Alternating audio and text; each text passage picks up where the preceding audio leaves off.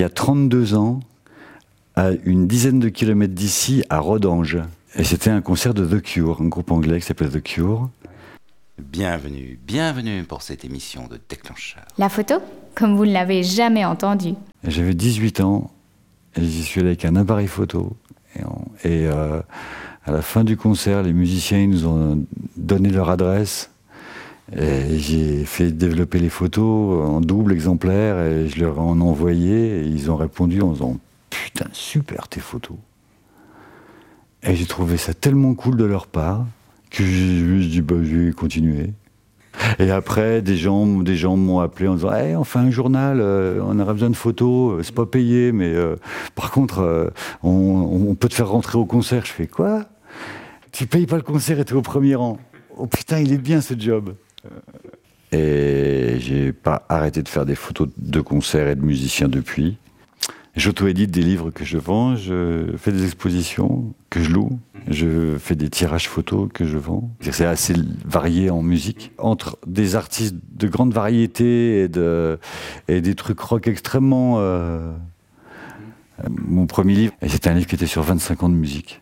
Je suis en train de préparer la réédition de ce livre qui va donc être sur non plus 25 mais 30 ans de musique et qui va, pas, qui va non pas faire 2 kilos mais 3 kilos. Assez souvent, je suis vachement content de ne pas être les gens que je photographie.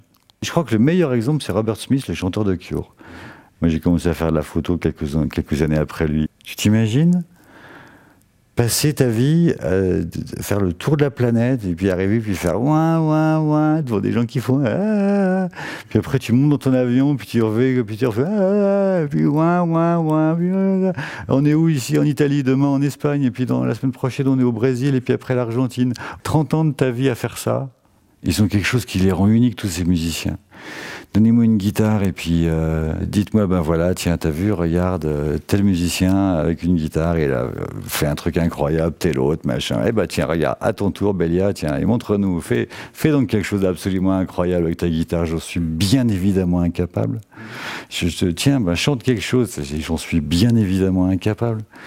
Mais au bout d'un moment, donc ces gens-là évidemment ont sont passionnants et fascinants et, et admirables et euh, est, respectable pour, pour, pour ça, quoi. Il y a un truc qui est vachement intéressant, c'est que les gens qui aiment Björk, ou les Pixies, ou les Rolling Stones, ou Lana Del Rey, ou Eminem, ou je sais pas quoi, ou Madonna, ou Lady Gaga, à Arlon, et, et, ceux qui aiment ces artistes-là à, l'autre bout de la planète les aiment pour les mêmes raisons. Les gens qui aiment les Stones euh, on, les aiment tous pour à peu près la même raison.